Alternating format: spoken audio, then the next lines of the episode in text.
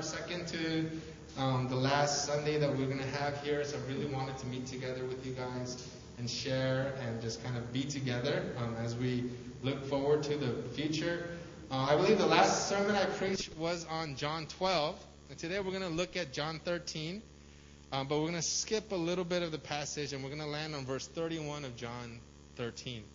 Um, now, just to paraphrase the narrative before this verse 31, the Bible says that it was just before the Passover feast. So it's um, Jesus' last Passover while he's on the earth. And um, they're gathered for supper. It's dinner time. Um, and Jesus takes a towel, he wraps it around his waist, um, and he begins to wash the feet of the disciples. This is something that you that you you, you understand. Like rabbis would never do this, right? It's like imagine if um, like think of like like the president of a university like going and like I don't know like like mopping the, the, the gym floor or something like that. It's something that never is done, right? Like you would never see like um, a rabbi wash the feet of the, the disciples, but Jesus he starts to wash the feet of the disciples, and Peter, you know, has one of his moments um, and where he's like, "You're not going to wash my feet. You'll, you'll never wash my feet." And Jesus says, um, "If I don't wash you, then you share nothing with me. You have no share with me. Basically, you'll have nothing to do with me if you don't allow me to wash your feet." And it's kind of the symbolism of not only Jesus washing the feet of the disciples, of him humbling himself, but uh, it's of him, you know, his blood washing away our sins. Um, and so Peter, um, he's like, oh, then if you know, not just my feet, but wash wash my hands, wash my head, wash my whole body. You know, he's very like zealous, right? Peter's very zealous. Um, he's a sanguine, and so you know, he he kind of he's one of those guys. He's like me, um, always sticking his foot in his mouth and saying stupid things. Uh, but Jesus teaches them about humility, about service. Um, and soon after this, he basically calls out Judas as his betrayer. And so um, he, he tells his disciples, one of you in here is going to betray me. And um, they're all like, Who, who's it going to be, Jesus? Who's it going to be? And he basically says, The one that I take this little piece of bread, I'm going to dip it in some wine, and if whoever I give it to um, is the one that's going to betray me. And then he does it. He dips it, and he gives it to Judas, right? And then Judas, like, you know, he takes it, he eats it, and then Jesus says, What you are going to do, go do it quickly, right? And so Judas, basically, he, he leaves. And the disciples didn't really understand this transaction. They thought that he was maybe, because he's the guy that carries all the money, that he was going to go and buy all the food for the Passover feast. But he leaves. And then now we're at verse 31. And so, verse 31, uh, we're going to start, going to start reading. Uh, it says, When he had gone out, talking about Judas, Judas Iscariot, Jesus said, Now is the Son of Man glorified, and God is glorified in him. If God is glorified in him, God will not also glorify him in himself and glorify him at once. Little children, yet a little while I am with you. You will seek me. And just as I have said to the Jews, so now I also say to you, where I am going, you cannot come. A new commandment I give to you, that you love one another just as I have loved you. Um, you are also to love one another. By this, all people will know that you are my disciples if you have love for one another. Simon Peter said to him, Lord, where are you going? Jesus answered him, Where I am going, you cannot follow me now, but you will follow me afterward. Peter said to him, Lord, why can I not follow you now? I will lay down my life for you. Jesus answered, Will you lay down your life for me? Truly, truly, I say to you, the rooster will crow, will not crow till you have denied me three times. Right? And so there's this interaction with Peter and Jesus. J- Jesus has a lot of interactions with Peter uh, in the Bible. Um, and a lot of times, Peter, he makes kind of a fool of himself. But, you know, as we read this passage, um, if you have kids, you will know that one thing that, that kids don't understand is the concept of time. Um, Ethan, he's at an age where he's like, he's like almost, what, seven now? And so he understands time. He understands what, what a day is. He understands what a week is. If we tell him how long a month is, he kind of has that concept in his head. Um, he's starting to understand, but Ezra is still at an age where he has no under, he has really no concept of time. So Mina will, will tell Ezra like, "Hey, um, your grandma bought you a toy, and she's gonna send it, and it's gonna come here in about a month." and then that same day, we'll get a package that comes to our door, and Ezra will be like, "Oh, Ethan, this is Grandma sent us this toy. It's the toy." He gets so excited, and then Ethan's like, "It's not it." Like he knows that it's probably something that Mina ordered on Coupang, and then Ezra will insist that we open it in front of him, and we'll open it, and it's like a lotion that Mina bought, and then she, he gets all disappointed because for Ezra, he really doesn't have a concept of what time really is. Um, he still sees it as this like in a moment, right? A month is the same as an hour to him, basically. Right? He, everything is immediate, right? If grandma said that she's sending a toy, right, it's gonna come now, right? It should be here now, right? Um, he wants everything to be immediate, you know. We'll tell him that we're going to a water park in a, two weeks, and he thinks it's like tomorrow. Like, oh, we're going to go. And he, he has an expectation that it's supposed to be immediate. For everything, it's now, now, now. But it's, it's like that with us grown ups as well. Like, we order things on Coupang. Why? Because we can get it tomorrow. We can get it the next day, right? There's that little rocket. Right? And then these days, I come to the point where if it doesn't have the little rocket, I don't even really click on it, right? I'll be like, oh, dude, what, you mean I gotta wait like eight, days? like I gotta wait like four days? Like, no, I need it. I need it now, right? I need it immediately. So I don't even look at the ones that don't have the little rockets on them because I know that they're gonna take more than a day. It's gonna come in a, you know, like maybe three days, and I can't take that. You know, it has to come now.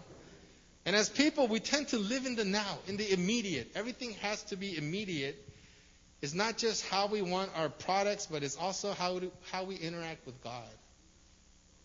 And we have this scenario here in Peter and with Peter and Jesus where the mind this mindset comes into play because Peter and Jesus in this interactions they both use the word now. Right? They both use the word now. But when we really read it, we you realize that they're talking about completely different things. Right? So Jesus answered him, Where I am going, you cannot follow me now, but you will follow me afterwards. Peter said to him, Lord, why can I not follow you now? right? Well, if you read this passage in the Greek, Jesus uses the word noon, um, and it's talking about present time, but it, it frequently, the lexicon says it frequently denotes a somewhat extended portion of, of present. Meaning it's talking about like, like time, as in like this time, maybe this, this week, this month, this year that we're living in. So the word that Jesus used is more of a season. It's like this season of time that, that, that they're in. It's present time, but it's more like an extended period of time. Um, Peter uses the word arti, and it means right now, immediately right now. Right? Immediately right now, right this very second. Um, why can't I follow you right now? Immediately, like right this very second. Why can't I go with you where you want to go? Ezra will come to me and will be asking me, he'll, he'll come and bother me, and I'll be like, not now. Right? When I say not now, I'm not telling him he can come at me like 30 seconds later and ask me the same questions, right? It just means like not now. It's in the time that we are in means not now. That's the, what Jesus is using it. But Peter, he looks at this word, he, he uses the word for this present time, this very second.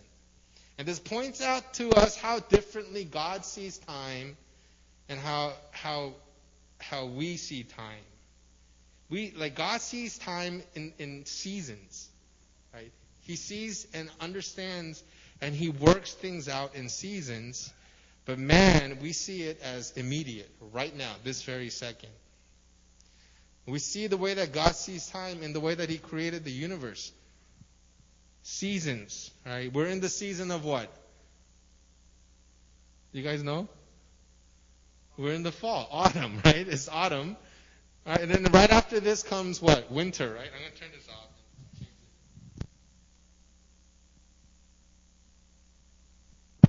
Winter. And after that is what? Spring and this fall. God works things in season. If you plant a seed, right, it doesn't like immediately shoot up after you put it into the ground. It takes a season for it to grow. It takes a season for it to bear fruit. Right? Shine is pregnant with baby Lincoln but like Lincoln didn't shoot out of her body as soon as the, the, he was conceived, right? That'd be terrifying, right? But then he will come, and he's going to come soon, but he comes in his season. God sees time and sees our lives in seasons. But we see it, and we can see it in the way that he works creation. He created us to be and to see time as seasons. But how, how do we see it? We see it like now. Immediately, what's happening right now? The issue in my life right now, right? Right? At this very moment, this is the worst thing that's ever happened to me. How many of you guys ever thought that way, right? This, what's happening to me right now is the worst thing that has ever happened to me. And then three months later, you're like, this thing that's happening in my life is the worst thing that's ever happened to me. Or if it's a good thing, it's like, this is the best thing ever, right? Like nothing has ever been as good as this. This is the best thing, best thing that's ever happened to me. And when we live our lives in moments and seconds, but we are created and sustained by a God who created us for seasons, uh, we're going to have some problems. It's not going to line up. We're going to make some bad decisions. There's going to be a disconnect between what God sees and what we're seeing. Because God wants us to see things in seasons. In these long stretches of time where He has planned things out for us. But we just see it in the immediate. What I see right now, this very moment.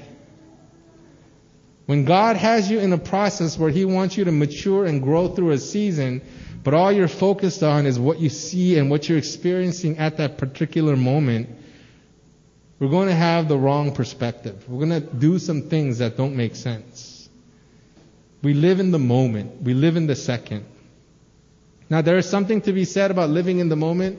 In the Bible, Matthew 6:34 talks about therefore do not worry about tomorrow, for tomorrow will worry about itself. Each day has enough trouble on its own. It sounds like live in the moment, right? Live in the moment live in the now. But you see, in order for us, for this to make sense, for us to really be able to live in the moment, in order for us to enjoy the now, it's very important and it's predicated on the fact that we have a God who has ordained and is in control of the seasons of our lives.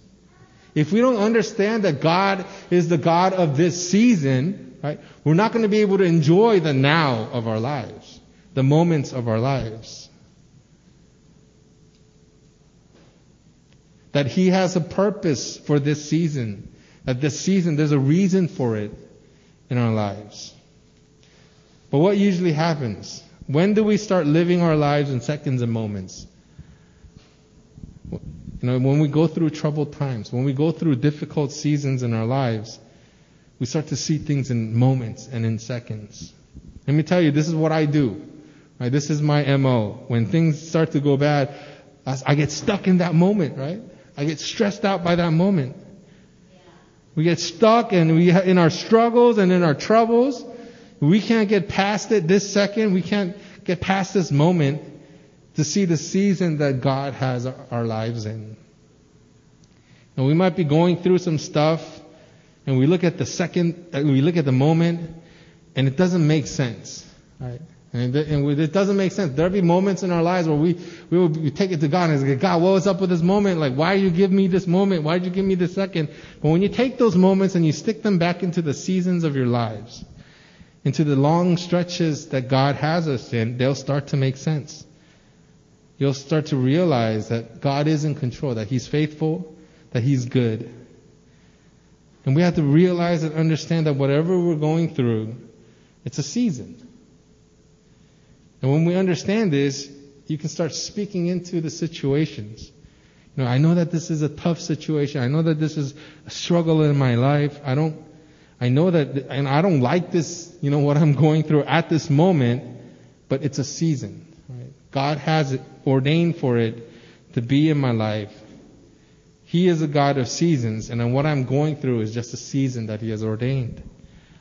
And He set it up for me to go through this so that I can be stronger, that I can be, that I can be more, you know, that can mature and grow in this process. That He works all things for good for those who love Him and call, are called to His purpose.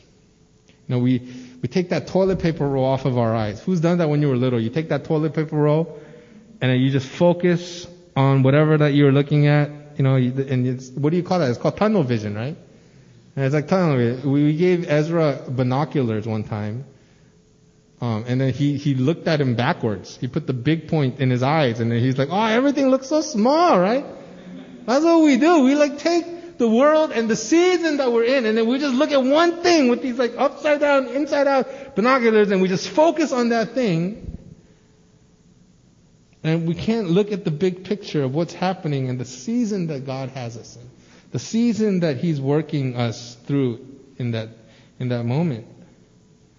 And so if I don't focus on this issue in my life, if my focus is not on this moment in my life, then what do I focus on? Right? A lot of times we don't know the future. We don't know what's going to happen. This is where anxiety comes in, right? Like if I'm not going to focus on this issue and try to fix this problem, then what do I put my mind to? What do I set my heart on? What do I look to? And the answer is we look to Him. We magnify Him we see that He is bigger, He is greater, He is more powerful than any moment or any second or any problem or any struggle that we may have be going through in our lives. And we see it as a season that He is in control of. Now here in John 13, Peter looks at himself in this moment, in this very second, and he says, Lord, why can't I follow you? I will, I will lay down my life for you, right? Peter is being bold here. He's like, I'll die for you, right? It's ride or die. I would die for you. That's what Peter is saying.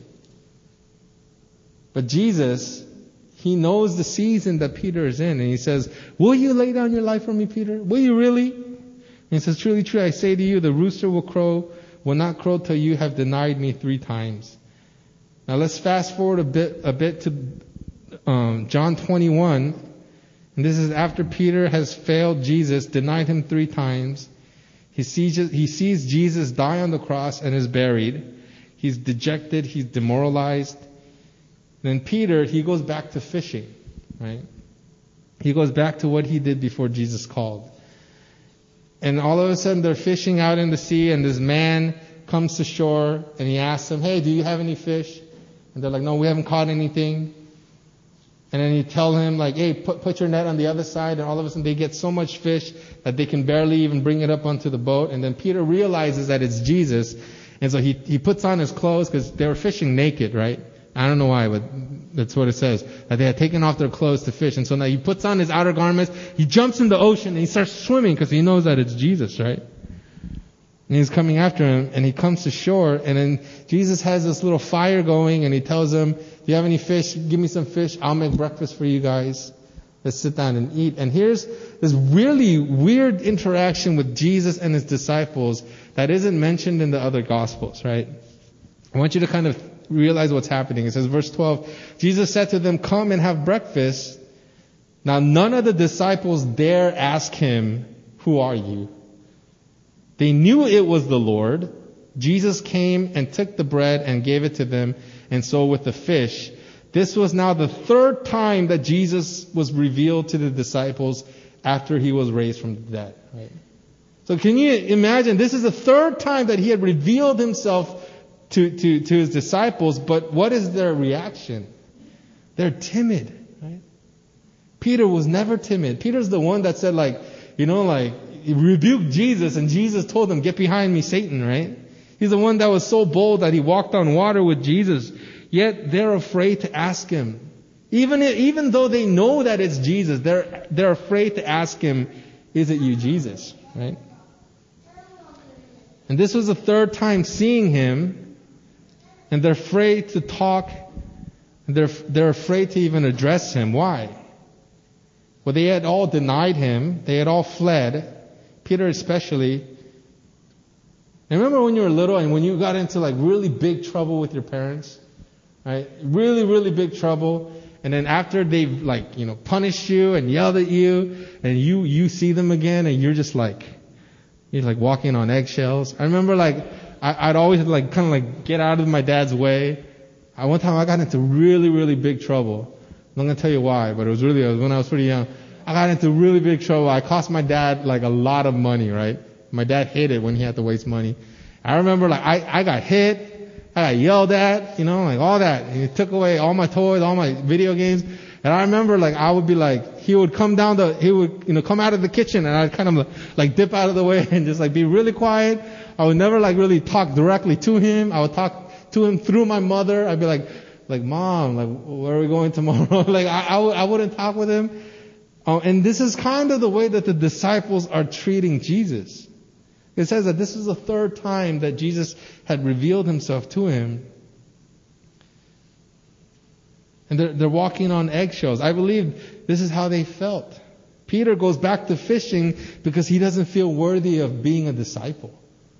Right? It's not like they thought that Jesus was already, de- that Jesus was dead and they're like, you know what? This was all a lie. I'm to go back to doing fishing. Jesus had already revealed himself to Peter, and yet Peter goes back to fishing. Why? Because Peter feels that he's not worthy. And so he's demoralized, he's dejected, and then Jesus asks Peter a question. Remember earlier, Jesus said one thing, Peter said another thing, right? But it was the same, it was similar things, but it was very different. There's another situation like that. He says, when they had finished breakfast, Jesus said to Simon Peter, Simon son of John, do you love me more than these? He said to them, he said to him, yes, Lord. You know that I love you. He said to him, feed my lambs. Now the word that Jesus uses is agape, which is God's love. It's the unconditional love. But Peter responds with phileo. It's a friendly love. It's brotherly love. It's the love that is between, you know, us brotherly love, but it's a conditional love. Right? No matter how much we can say that we unconditionally love our brothers and sisters, it's still phileo love to a certain degree. It's a conditional love. So Jesus asks Peter, do you unconditionally love me? And Peter responds, yes, I conditionally love you, Jesus. You know I do. Once again, they have different understandings of what they're saying they have different understandings of what now meant and a different understanding of what love means. And God's understanding of now and love is so different than our understanding of now and love. How different would our lives would be if we saw that God has us in seasons and that He loves us unconditionally. And no matter what season we are in, no matter what we are going through in our season, God loves us unconditionally. So many times we see now as in right this very second, when we're going through, we see it as God's, con- that God loves us conditionally. And it's like, my life sucks right now. God must hate me. My life is going so bad. I'm, this struggle is so bad. He's punishing me. He doesn't like me. I'm going through this now and so, you know, He's not for me. It's like Peter, I denied Him three times. He doesn't love me. He doesn't want anything to do with me. Can you see what Peter's going through? Right? People think that Peter went back to fishing because he thought that Jesus was dead. No, he knew that Jesus was alive, but he still goes back to fishing. Why? Because he feels unworthy. He feels that Jesus doesn't love him. I might as well just go back to what I did before he found me. But what Jesus is saying is that it doesn't matter that he loves you unconditionally. It doesn't matter what season you're going through. It doesn't matter what things may look like now. In this moment, I am with you in this season. My love for you is unconditional. As a matter of fact, my love for you is what will sustain you in this season. Let's go back to chapter 13, verse 34. A new commandment I give you that you love one another. How? Just as I have loved you. This is the key here. In order for us to really understand love at all, is to realize and understand how Jesus had loved us. He didn't love us conditionally. He doesn't love you conditionally. He loves you unconditionally. He loves you with agape love. Because those conditions were fulfilled by Him dying on the cross. Jesus, as I, just as I have unconditionally loved you and continue to love you. Don't let this moment or this second affect the way that you think that I love you. Right? No matter what you're going through, no matter what kind of season that you are in, don't let what's happening in this moment affect the way that you see the way that I love you. Right? Because God's love is unconditional. He agapes us. He doesn't know how to do any other kind of love. Because that is God's love. And His agape love sustains us, it empowers us, it strengthens us, And, and, and whatever season of our lives, whatever we may be going through, whatever tough season that we may be in, His love sustains us. Now, I want to end with this. Remember in verse 13, Peter was like, ride or die, right? He was like a gangster. He's like, Jesus, why can't I go with you now? Right? I would die for you, right? He's like, he's so bold. He's like, man, I'm a, you know, like, like, you know, hang me on that cross, whatever. Like, I can, he, he has this confidence. I can go where you are going to go because I, I mean, I'm willing to lay down my life for you. And Jesus says, really? Will you lay down your life for me? And he says that he's going to deny, deny him three times. But in chapter 21, after Peter had gone through his season, right? From, from chapter 13 to chapter 21, there, Peter has gone through quite a bit, right? He's denied Jesus three times. And he's seen Jesus hang on the cross. He's been dejected. He's been, you know, he's been demoralized. He's been humbled. he doesn't feel worthy. And Jesus tells him to feed his sheep. And then he says, truly, truly, I say to you, when you are young, you used to dress yourself and walk wherever you wanted. But when you are old, you will stretch out your hands and another will dress you and carry you where you do not want to go. Well, what is Jesus talking about here, right? Well, it says, this he said to show by what kind of death he was to glorify God. After saying this to him, he said, follow me. So in chapter 13, Peter's like, I'm on, I'll lay down my life for you. I'll die for you. I'll, you know, like, I, you know, it's ride or die, right? I, I, I am gonna, I, I give my life for you, Jesus. And Jesus says, no, you're not. No, you're not. And then a season later, as Peter now realizes he can't do that, he realizes, you know, he's denied Jesus three times. It wasn't even like, will you die for me? It's like, will you even like be associated with me? And Peter's like, oh no, I don't know that guy, right? like it, it, he, Jesus wasn't even saying like like you need to die for me. He's just like, will you even say that like you're my friend? He's like, oh no, you've never seen me with that guy before. After Peter has failed Jesus, Jesus tells him that that he's going to be able to do what he wanted to do all along. And when we read this depiction of Peter and Jesus telling Peter this what he's saying and he's telling it to us as well that no matter what season we are in, his love will sustain us and get us to where he wants us to be. It doesn't really matter where we are at this moment, at this second in our life, because ultimately his love, as long as we are living and, and we focus our hearts and our minds on Jesus, his love will sustain us and will get us to where he wants us to be. Peter you know, John 13, I will die for you. And Jesus is like, no, you're not. And Peter, John 21, he's like, he's, he's messed up. And he's like, oh, I don't even know if Jesus wants anything to do with me. And Jesus is saying, you know what? You're going to be martyred for me. This, this is the way that you're going to die.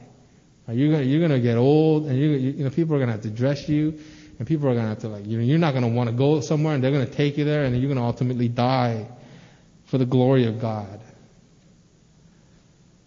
Whether we're like Peter in John 13 or we're in a season where we, where we think we're ready, where we think we can do it, but God says no, or we're in a season of John 21 where we, we've been humbled and we don't even know if we can do it and Jesus is telling us that it's His love that will sustain us in every season, and it's His love that will get us to where He wants us to go.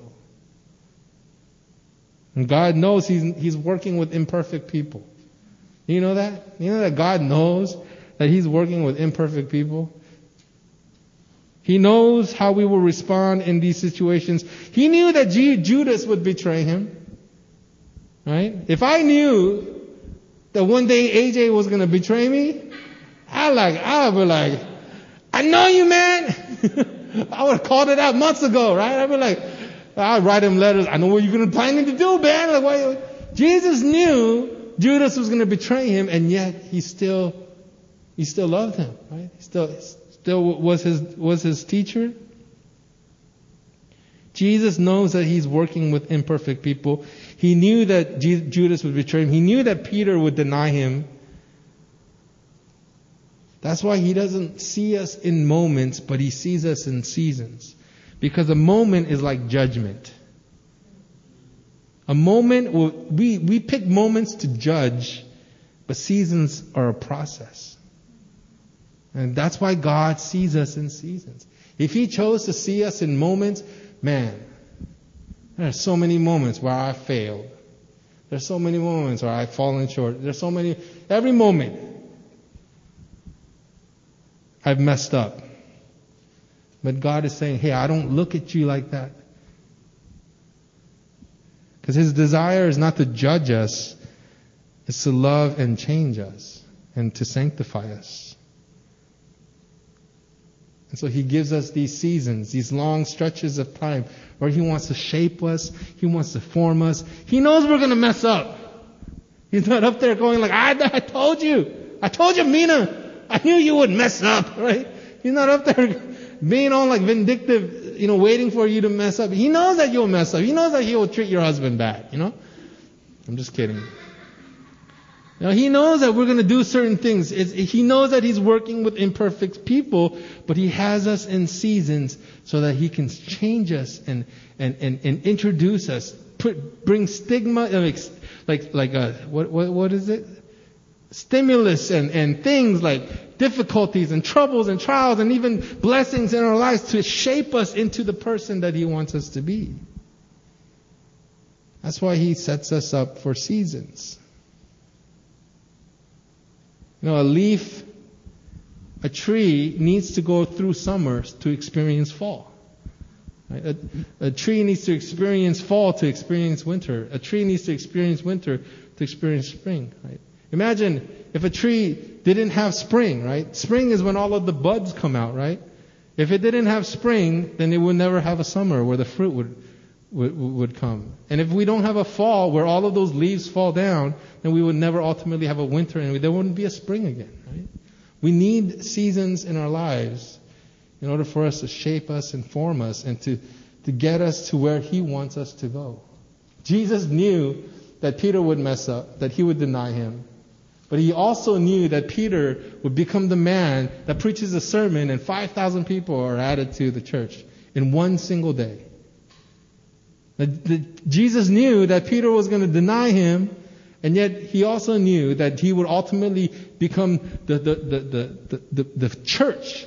He would be the foundation of what the church comes from. He would be the church fathers. He would be the one that would be martyred for the kingdom of God. Because he, he didn't see Peter at this one moment, this one second in his life, but he saw him in the seasons that he had ordained for him. And brothers and sisters, we are in a season. Our church is in a season. You guys are all in seasons of your life. And we can see this moment as a, as, as, a moment, as this, as this issue, like, hey, you know, this is something, this is what's happening in my life. It might be a situation where you feel stuck in this moment. This very second, you, it feels unbearable, it feels unsurmountable. But Jesus says it's just a season. God has you in a season, and it's to strengthen you, it's to see you grow, it's to see you mature. And He tells us to hold fast to the truth that there is another season coming. A new season that He is preparing for us.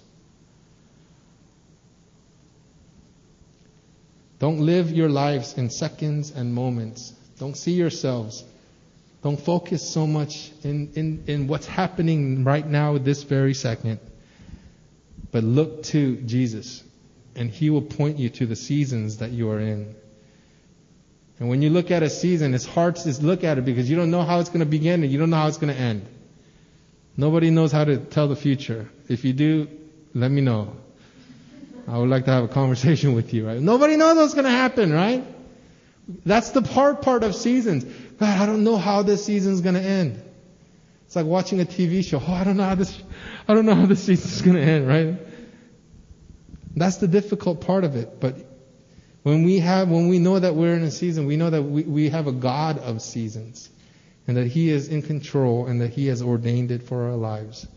And ultimately, it is for our good that He works all things for good for those that, that love Him and are called to His purpose.